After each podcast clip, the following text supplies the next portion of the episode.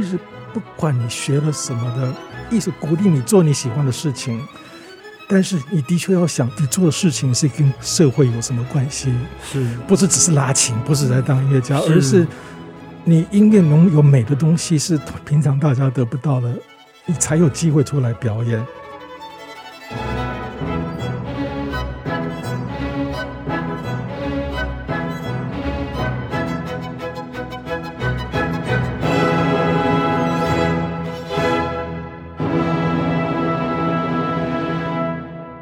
大家好，欢迎收听由台湾 Connection 与静好听共同制播的节目《当我们与世界交响》，我是焦元溥。今天在节目中非常高兴再度请到 TC 的音乐总监胡乃元胡老师。哎，大家好。还有呢，就是著名的 YouTuber，我是姜老师的姜老师。哎，没有人帮我拍手。好了好了，拍一下来。大家好，我是姜老师。是的，大家听到这个非常熟悉的声音，哈，相当的美丽，哈，好。虽然大家看不到这个姜老师的这个不断进化的面容，我听到这个声音，也觉得说是我们今天节目呢有这个额外的一股春风啊。是好，那今天这个节目其实很有趣，因为呃，胡乃元胡老师做了非常非常多跟古典音乐推广有关的事情。那姜老师呢，呃，也做了非常多跟古典音乐有关的事情。但是我觉得，呃，对我来讲很有趣的是，就是呃，你们都有做很多，就无论是在各个层面上面跟古典音乐相关的。所以今天在这集节目里面，我就非常好奇的是啊，想要请问两位老师。就是我们来谈一谈那个台湾的音乐学习，特别是在各方面呃来讲的话，这是一个很有趣的讨论题目。首先想问两位一个问题，这其实是我的困惑，就是呢，我们常听一个广告词，就是学音乐的孩子不会变坏，但是就是我们看看这个世界，真的有人相信这句话吗？你要是问问我妈妈，她会说。本来乃源是一个很乖的小孩子，学了音乐之后，到而且到了国外学那么久，结果现在变成这样子，心情大变吗？是这个的确，我觉得在台湾常听到这样子的话。是呃，我们的 TC 那个音乐家里头，其中也有一两个真的是。爸爸妈妈觉得这个学的学音乐的小孩子不会变坏，所以才特地让他去学学琴，而且还送藤条给老师。啊、结果是他的同学后来跟这位说：“哎，你妈妈的送的藤条跟我什么关系？怎么怎么是？”到最后还是我受用到，就打到我身上，一起用吗？对，就是学音乐的孩子的邻居不会变坏。我我自己是觉得学音乐的孩子不一定会变坏，但是教音乐的老师容易变坏，感觉脾气会很难控制。哎，这不是很多人都会讲说学音乐的孩子不会变坏，但他的老师会。是啊，我觉得应该是一个对，对，所以呃。从这个广告，当刚刚胡老师特别提到了，就是真的是有人的家长是因为这个原因，然后让孩子去学这古典音乐，或者是说学乐器演奏啊。那么当初二位您是怎么样来学习古典音乐？然后还在生活里面持续从事音乐的原因是什么呢？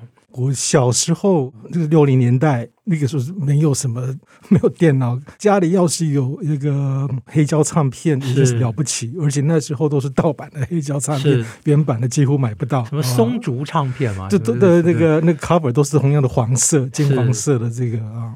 那小时候，因为爸爸毕竟他是医生，以前在台北读地大，就受过日本的，是应该说西方教育，所以他。对，很喜欢古典音乐，他自己也拉大提琴，所以在家里从小听音乐的习惯，所以一听着就我我觉得我是被小提琴的音色迷住了，就想说有一天我要是能拉出像那种唱片里头拉出来那的的声音，那是我的愿望。但是，当然，等到你一开始碰琴的时候，第一音拉出来是是很恐怖了，而且是恐怖了好久啊！对啊，但这是我我开始是这样子的开始。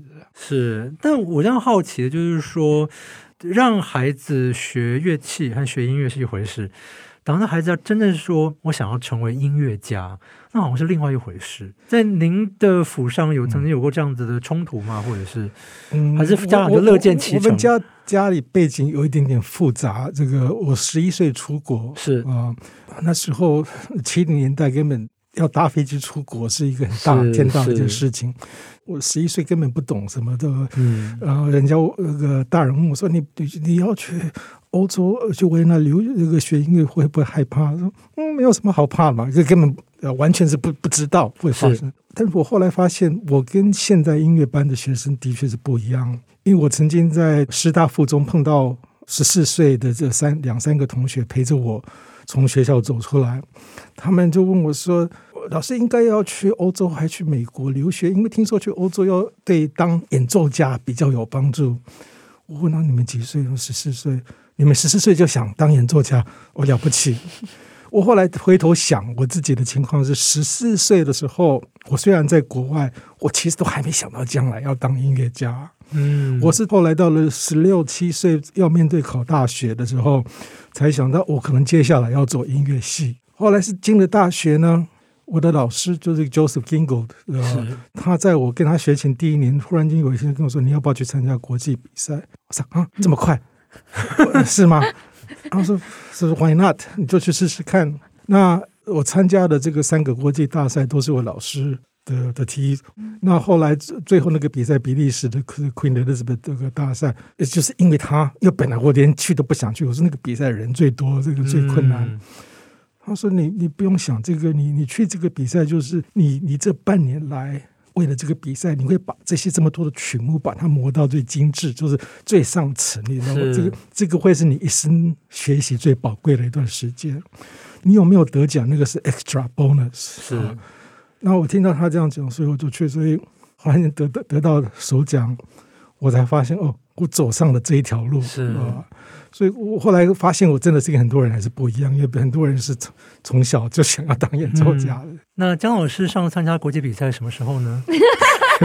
我自己家里办的吧，没有啦，因为我自己学琴是因为我就没有像老师一样是被什么 CD 里面的小提琴声迷住，感觉那时候还没 CD 啊，哦的年代有啦，有 CD 啦，有 CD，但是就是因为我爸他其实也是古典发烧友，哎，是我们家就是贵贵的音响。是对，所以爸爸就买了好多好多古典 CD。然后那时候是看到同学幼稚园中班的时候，看到同班同学会弹钢琴，在学校就表演钢琴。那其他你不会才艺的人，你就是只能跟大家一起跳那种土风舞，你知道吗？是，就是绑两个冲天炮，然后画那个很红的腮红，像僵尸一样，然后一直跳土风舞。然后那时候那个弹钢琴的同学，他就不用跳那个土风舞，他就可以美美的弹琴。我就觉得我也好想要对弹钢琴。我回家就跟我爸说：“爸爸，我想要学钢琴。”爸爸就说：“啊，好啊。”想说这小孩这么没气质，看学了会不会改变一下。就发现没有差，这 这个东西是本性。我只是对我只是会弹钢琴，但是气质是好像还是跟原本差不多，就是如此的狂放这样。再来就是。长大之后，我其实跟老师有点不太一样。我是从小就念音乐班的那种小孩，所以也就是像老师可能遇到那些小孩一样，就是哦，很小我就确定可能好像就要走音乐这条路。对我们来讲，好像就是诶，也也被定型了。所以从国小、国中、高中、大学、研究所就一路这样念上去。我觉得在台湾，因为有音乐班的关系，很多人进去之后就觉得，哦，好像就就在里面了，就就一直这样走下去了。是，所以我现在有一个问题哦，就是我自己是念台大政治系啊。然后我们那个时候就是刚进政治系的时候，我们的那是系主任吗？明居正明老师要把我们学生找过来，他就做了一个演讲。当然演讲我就有一个背景，因为那时候政治系里面有一半的学生他想转系转到法律系 啊，觉得这个这个好像比较好找到工作啊，或如何哈。那他的演讲题目呢，其实很有趣，就是政治系毕业的学生不能够做什么。台大政治系学生有人去当演员啊，然后有人就是当有人从政啊，有人法啊，然后有人，但是有人去学历史啦，有人去学什么什么，可以做事情非常多，还有什么新闻主播啦等等哦，所以什么都可以做。那我觉得今天也是因为像看到姜老师，就是你你是从这个古典音乐出发，然后现在也成为非常成功的 YouTuber，不同的频道，不同做这些事情，所以这一点的话，我想要呃再请问二位，就是。你们觉得说学古典音乐，或者说学乐器演奏，学音乐出来，难道真的只能够做音乐吗？还有一种可能是，会不会学音乐是让你不能做什么东西？会有这种限制吗？我这样说好了，这个提到，比如说刚刚提到我小时候那时候没有音乐班，是，不过那时候台南学小提琴的风气嘛很丰盛，很多都是医生的小孩子，所以那时候我我我刚开始学琴。我从学长那边得到很多，就是看他们的，我琴拉的那么好，因为然后学长在拉《流浪者这个》，我要是哪一天能拉那个，然后拉孟德尔松协奏曲。嗯、但等到后来到了到了美国，我觉得，因为后来没有去维也纳，本来是路过美国，结果路过美国就变成中站，就 就，就停下来，就是耶鲁大学那边耶鲁大学的教授跟他学琴。大学教授教的学生其实都是研究所的学生。那这个大学教授就跟我说，学琴他会问我很多问题，要跟我讨论。我为什么讲到这个？因为我后来这个，因为我太太后来也是读呃耶鲁大学音乐系的这个研究所，是，所以家里有校友刊，我才看到校长在毕业典礼的演讲。这位校长讲很有意思，就是说希望在大学里头各位同学有得到判断力的思考。嗯，因为面对社会、面对国家很多问题，有判断的思考，需要你们有创意的。接下来的下一个阶段，创意的思考来解决问题。当你具备有这两个能力，你就可以有贡献给社会。那其实从这句话，我都绕了一个大的圈子，就是说，其实不管你学了什么的。意思鼓励你做你喜欢的事情，但是你的确要想，你你做的事情是跟社会有什么关系？是不是只是拉琴，不是在当音乐家，是而是你音乐能有美的东西是平常大家得不到的，你才有机会出来表演，才有这样子的需求。的确我，我我后来让我提醒到，的确，我们学音乐的不是医生，因为医生人家都会需要，不管什么社会，不管国家。大家可以不用有音乐家，但是我们的东西是很珍贵的东西，所以学音乐的人到最后从学校出来，你不管做什么事情，还是回到一件事情，你你能做什么贡献给社会？也因此有了贡献，你才有赚钱的机会，而不是说哦，这个行业现在比较难哦，各位同学，呃，你可能考虑别的行业去。嗯我自己觉得，大家讲到古典音乐，就是脱离不了两件事情。觉得古典音乐能够赚钱的，就是教学生或者是演奏。嗯、好像大家就是在这个两个。在台湾恐怕交交情多对，真的对是，对。还有办比赛，嗯嗯，哦，办比赛很赚钱吗？赚，真假的？那我来办一下江老师杯，江老师杯这样子，第一届江老师杯国际翻谱大赛，没错。对我，我觉得好像也是很多父母会因为这样的关系，所以不让自己的下一代学音乐，觉得说你只有教学或演奏的话，这个路很窄。是对，但我就是很讨厌听到人家讲说不要学古典音乐啦，因为你这样没有饭吃。我就想，那你学什么会有饭吃啊？学什么都有可能有饭吃，都有可能没饭吃。所以吃不吃饭，那是真的是看你个人造化。你在这个专业上面，你都可以走到一个无人能够取代的境界，但是你也可以。把一个事情，就是别人可以很赚钱，但你有可能就是不赚钱，所以我觉得这个跟学什么没有太大的关联。然后我自己是觉得，除了教学以及演奏之外，学音乐的人还可以做很多其他的事。even 你学过音乐，可是你不以音乐当职业，其实也没有什么关系。是啊，因为音乐的。培养我们从小到大那个毅力跟面对这件事情的态度，已经升职在我们的个性里面的时候，那你接下来不以音乐为职业，但是你有这样子的精神，你去做任何领域的事情，我觉得都不会太差。我觉得这个真的是说对了很多事情。那。其实这是我我到英国去念书的时候，他有一个观察。因为我到英国去念书是我人生就唯一一次去念所谓的音乐系啊，但是在博士班。那但是我有些课，就是因为我教授上是在大学部，我就我就听，就认识些大学部的学生。然后呢，我那时候就那时候还我非常惊讶的发现，当然每个地方学制不太一样啊，就是我认识那些大学部的学生，真的是十个里面大概才一个吧。就是说啊，我研究所或我继续要学音音乐，这都没有人要去学音乐。为什么啊？对，然后我，然后我第一个反应想说，那你们大学的音乐系干什么？如果你们之后都没有人想要念的话，哦，对，而且都念到大学嘞，不是？就我想他们想法跟我们刚好相反啊。哈，他就想就是说，他说我念音乐系是因为我很喜欢音乐，嗯，但是我不觉得说我可以以音乐为业。甚至我也不觉得说，就是说，呃，我可能就是我喜欢演奏这个曲子，但是我以演奏为业，我真的喜欢吗？这两两件事情嘛，哈，或者我以教学也为业，就我喜欢吗？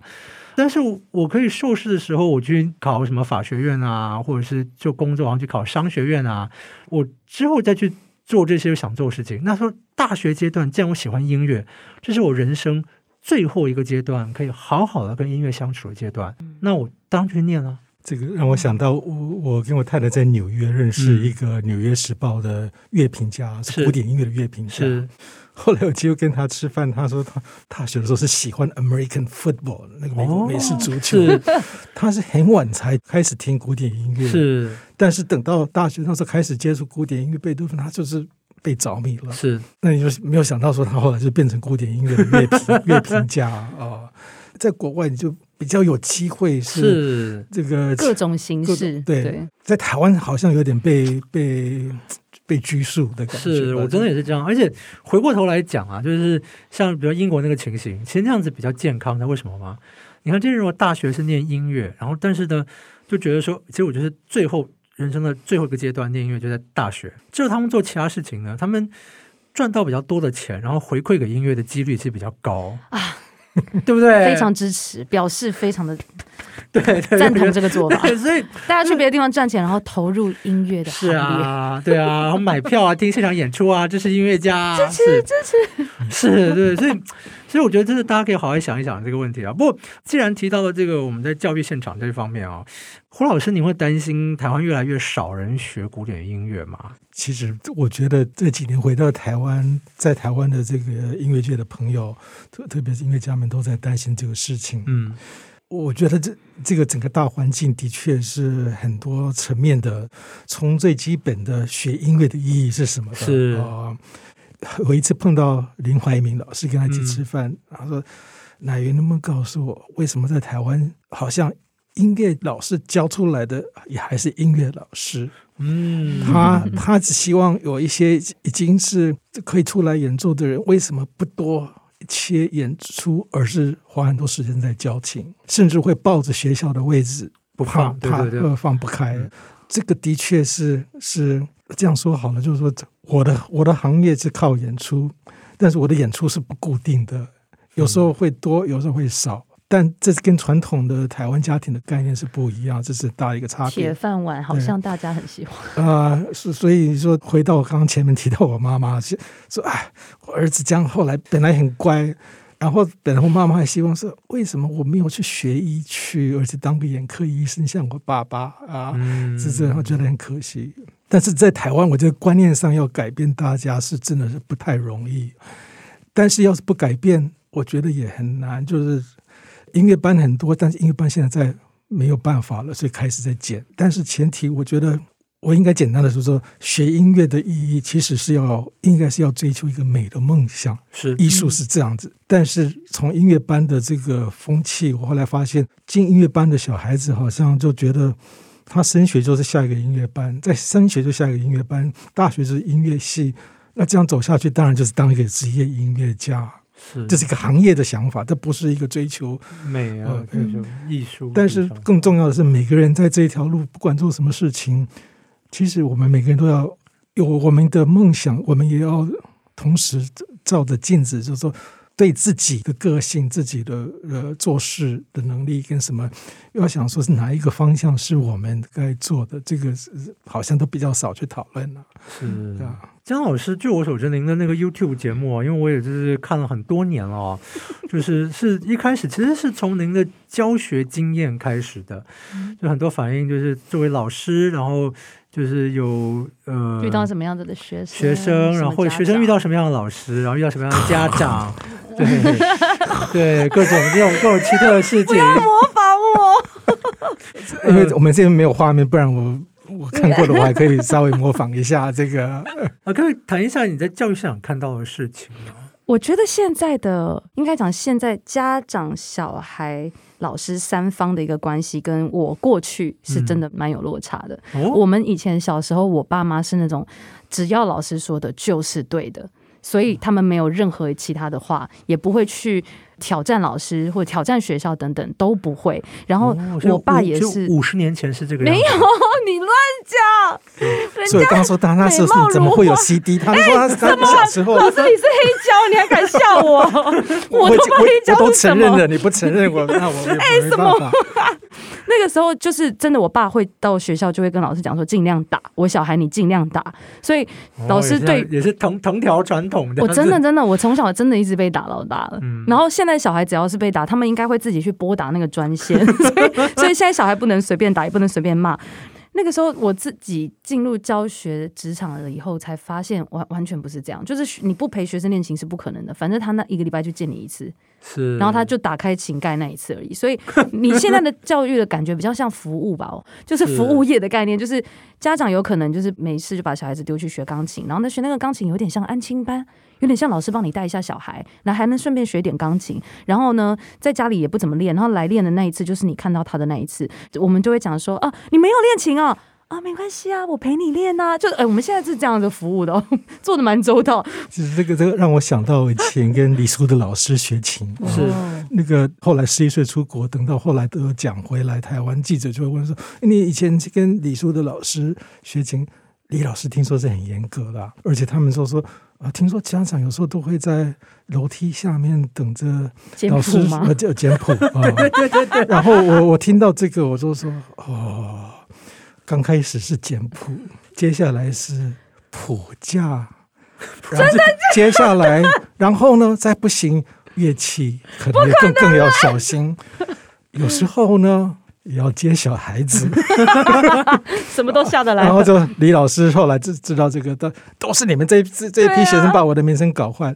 为什么讲到这个？那时候跟他学琴，啊，是很严格，是没错。但是在做这些练习曲，小提琴。很单调嘛，要这这练习曲，他忽然间都到钢琴旁边就开始随便编了一些伴奏，嗯，让小孩子觉得啊，这个曲子听哎不听起来还不错，嗯，我后来感觉到在在国内音乐班的一些教育，就是好像大家看不到小孩子学琴没有一个美的追求目标放在他眼前。我们以前的老师都会真正为自己在开音乐会，但是现在音乐老师好像很很少做表演。要是学生看不到。将来是拉琴可以到什么样的境界？那那他就不会追求了。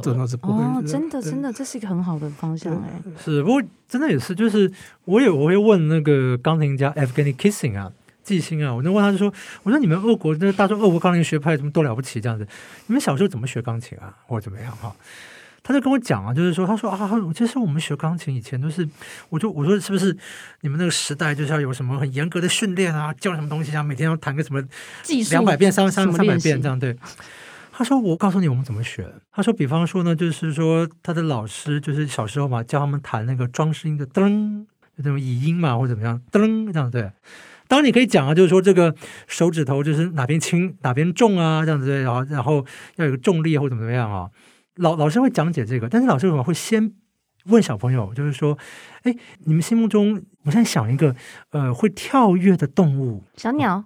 对，有人是小鸟，有人是兔子，有人是松鼠，或什么什么什么什么。给小朋友很多这些形象之后呢，接下来就说好，那我们现在教小朋友，就是你在音乐上面弹出那种跳跃的或什么样的感觉，然后教他一个装饰音或什么噔或怎么怎么样，他有个曲子可能就用装饰音这样弹这样子。然后等小朋友教会了之后呢，他说好，那现在就把你刚才想那个动物呢，跟那曲子呢结合在一起，所以他还是一样，就是他会有一个目标，会有一个美，或者是就会想象力就目标去，你去刚刚刚胡老师说你一个美的目标去追求嘛，他说就说我现在弹这个曲子，你练这所有的技术是要去达到你心中刚才想到的你喜欢的那个会跳跃的可爱动物，用钢琴把它表现出来，所以你一个目标去追求。他说。我们小时候学琴其实都是这样学的。其实乐谱这个这个最大的问题是什么？嗯、就是说，对，要追求那个美的目标梦想，但是基础要打得很稳，是从最最小的东西。那这个话说回来，我觉得台湾教育最大的问题是音乐班，大家每个学生都要去参加比赛。哦，那这个这个不管胡老师要开始了，是是是，不是不 是我是稍微只只能借这个机会，就是说我通常我都平常不交情，我是夏天的时候在国外国，意大利或日本呃音乐节，有时候会有台湾的学生来，然后就碰到有学生忽然间最后一堂课拿那个很难的协奏曲，为什么要学这个？哦，今天有比赛，后来知道说，几乎音乐班每个学生。为了升学，就一参加比赛，好像就就有加分的效果，对你升学有帮助。是啊，是。所以每个人都要去上，不管他拉的好不好，他准备的好不好。其实要参加比赛，是学生已经进展到某个程度，是觉得好可以出来发挥一下，有有机会上台。但是要是每个人都要上台，就造成在台湾的比赛，每个人上台只能。拉或弹三分钟，然后指定曲什么什么，然后 然后要是有时候这个学生以为他只要一分半时间到了，他协奏曲肯定不会超过这个一百五十个小节。之后忽然间发现，哎，怎么评审还没有叫他要停下来，就开始开始急心，开始慌在慌，然后就一直看评审说为什么不不不叫我停下来？这个这个风气。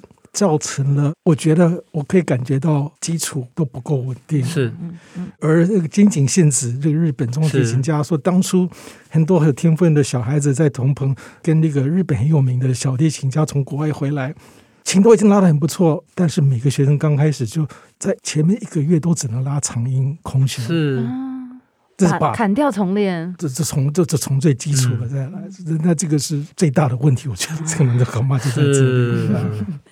啊，所以你们二位现在会，比如说，如果人家遇到这个问题，就问说：“哎，张老师，哦、呃，你会鼓励大家去学习古典音乐或学习演奏某种乐器吗？”我是肯定会鼓励的。哦，哦，我是真的这样觉得，因为就像我刚刚讲的，就是我觉得学习音乐这个东西，它可以开发你很多，像老师说，对追求美的一个想法，然后你必须有很敏锐的观察力，然后从小你就有机会可以去训练自己的。音感，然后还有训练自己的耐力，要坐在一个乐器。或者就是刚才你刚刚讲的，或者就是学习一个纪律，如何有一个对对对。所以我觉得基于这个点的话，我我是一定会让我小孩学习音乐，然后不管他是不是真的要一直走下去，但是有这样子的纪律，我觉得是很好的。恭喜他考上音乐班，谢谢老师啊！大家都有 follow，不好意思，不好意思。那胡老师，您您觉得呢？我觉得喜欢的话，嗯，多多我都鼓励是。对，不过我我是真的是鼓励大家啊，就是说，如果你想要有乐器学习的话，什么时候都不嫌晚了，嗯，什么事情都是，哎，包括自己的声音，就是人声，就是自己的乐器嘛。你学唱歌啊或什么，我觉得都好。我有一个朋友，他真的他是很晚才开始学小提琴，原因是怎么样？对，这个其实很了不起，因为很不可思议，就很不可思议。对，小提琴是最难的一种。对，但是你知道他为什么要学小提琴吗？他就是听到。巴赫的夏康舞曲，他就受不了，然后，然后不仅还被电到，嗯，然后他就发了一个大愿，他就说我要拉这首曲子。No way，那个很难哎。对，然后但是我我就不，他是他真的就拟了一个什么？他拟了一个十四年的一个计划，就是就他他请教了很多人，他他他他说哦，以你现在的这样子的这个现在大学才开始学小提琴的状况，想要拉到这个夏康的话。其实可以，比如你就是，那你就慢慢练，就是说，你下康需要什么样的技术，然后需要什么多东西，那你怎么把它学会这样子，然后以你的时间这样子，他有一个十四年的计划，下几年了，不，他最后真的拉成了，当当没有说拉的非常好啦，可是他真的可以把下康从头给拉完。可是他这个理想可以持续十四年的时间，对，他就是被他电到了，然后就说。我就要拉这个曲子。那我现在有一个问题想要请教两位哦，就是呢，我们刚讨论到很多这些什么音乐的学习啊，我怕会不会少人啊，或怎么样？古典音乐它真的视为吗？这个问题，因为是因为很多人想到说，哎，你看这古典音乐好像好像投注人少了哈。可是，比方说以美国的这些音乐界来讲好了，美国人也讲说，好像古典音乐人学的人少啊，如何如何。可是以前，比方说刚才胡老师提到，比如说 Horowitz 那个时代。Horowitz 的时代，一年交响乐团的音乐会其实没有现在多耶。嗯，对，但，是没有现在多。你就觉得像纽约爱乐，可能一套节目就可以演四遍吧，还是三遍，还是四遍？波士顿交响乐团以前我在波士顿念书的时候，一套曲目是念是演四遍，歌剧的话可能三遍，但是这个交响乐曲目是四遍这样子。